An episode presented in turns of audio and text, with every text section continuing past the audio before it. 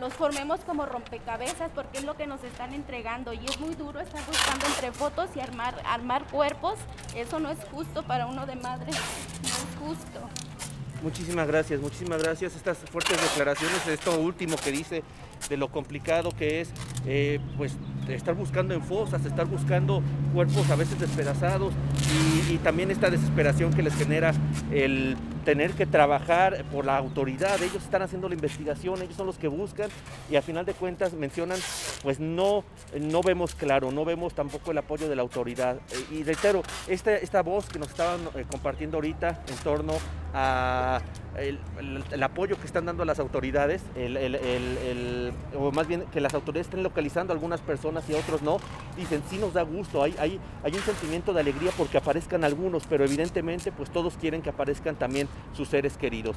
Entonces esta manifestación está aquí en, Casa Jalisco en este momento, acudieron algunos funcionarios de gobierno a platicar con algunos de los manifestantes y bueno, reitero, en este momento se están colocando eh, fotografías de los desaparecidos aquí en las vallas, en las vallas que se encuentran afuera de la parte frontal de Casa Jalisco, estas vallas que ya se hicieron habituales cada que hay una manifestación, bueno, en este momento se convirtió en un mosaico con fotografías de personas desaparecidas.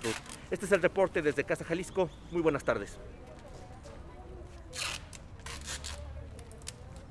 En este momento la autoridad ya cerró en el sentido de, eh, sobre Avenida Manuel Acuña, en el sentido que va de, eh, de oriente a poniente. Vamos, eh, de Avenida México hacia Avenida Terranova. Es el único sentido que está cerrado.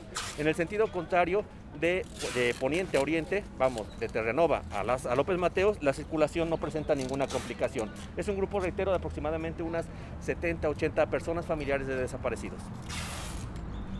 Hasta luego, buena tarde.